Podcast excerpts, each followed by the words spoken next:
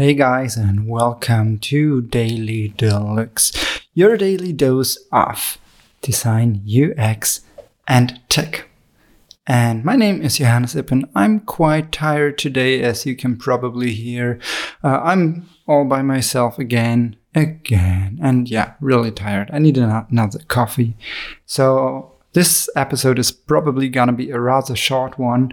Um, I'll just tell you guys what I did, and I've been spending most of my day today looking for inspiration. So not like staring out the window and, and hoping um, to be hit by the muse. No, more like browsing the web, checking out uh, other designs, finding examples for um, yeah something that I can put in my own work, mostly looking for references. And I thought this was a really interesting topic. Um, the whole idea of where do you find inspiration? Where do you get inspiration from?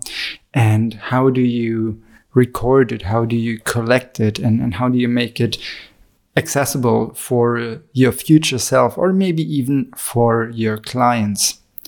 So the workflow that I have been using mostly in the past is using a website like UI Inspiration, UI Inspo, or uh, just Dribbble and find shots that would somehow resemble something that I like that uh, works for me or that I could envision um, happening in my own design. However, this doesn't really work for everything.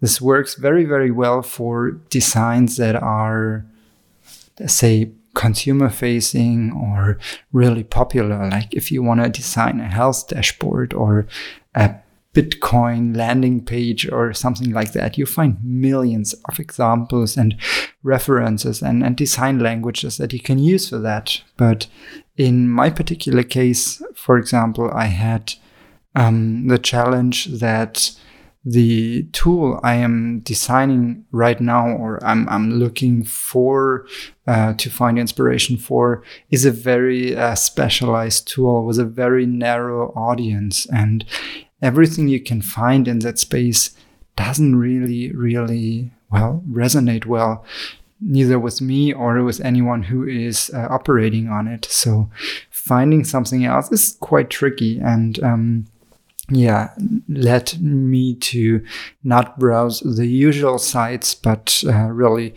installing, trying out different tools, um, going into the depths of um, different tools that are not even related to that tool, but tackle kind of the same process or, or the same issues that you have with that. And here's the big issue when collecting inspiration. Um, it's work. It's it's really really like you can't just do a screenshot most of the times. You have to maybe do a video or you have to um, do a recording, do like uh, yeah some some kind of um, how, to say some some kind of annotation of what is going to happen and how the tool behaves um, to be really helpful later. So that's a challenge. That's definitely a challenge for me.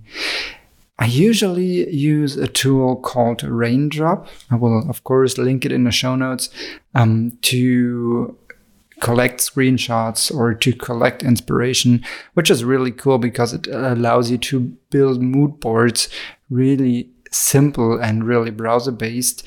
Um, however, I found now that I've just spent some minutes looking for it, some really good desktop tools which do the same job. And um, since they are native, they are a bit faster than the usual tools. Well, then not the usual tools, but then a browser based tool, which is kind of cool.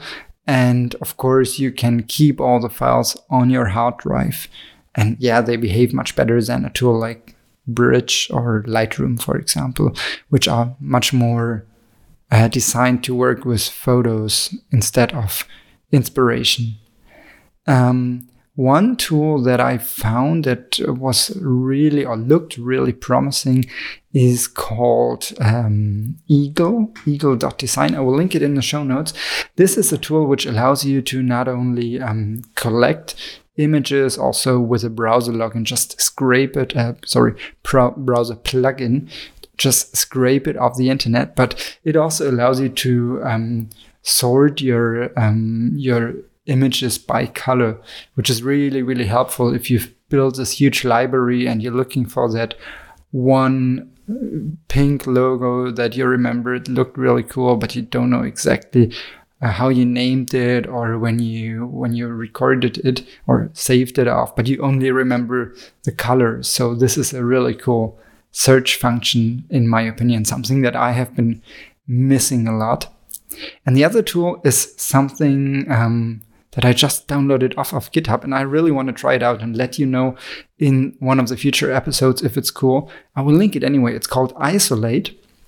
And Isolate does nothing more than displaying photos or displaying pictures in a very, very minimalist way, which means uh, there is no file names, no um, no borders, nothing, no grid, basically, but just the images in the maxed out space you can get. And this is really cool for me um, because in the past, I would always have the issue of I like preview five different images, then I do a screen snap of them, put them in a presentation, and send it off to the client or, or to a colleague, which was kind of the simplest way to share um, like a grid or, or like a how to say like a collection of photos when you don't want to hand arrange them in keynote or anything. Um, but it comes at a price so it doesn't work for all formats and you will always see a little bit of the uh, finder ui around it. So it's not perfect but this tool seems to have solved all of this. So I will give it a try and let you know tomorrow or next week how it goes. And yeah, um, I hope uh, this episode inspired you a little bit uh, to think about inspiration. What a great topic for a Thursday afternoon. And I think I will close this with a quote of the great Mike Monteiro. Inspiration is for amateurs. Everybody else goes to work. I work for a living.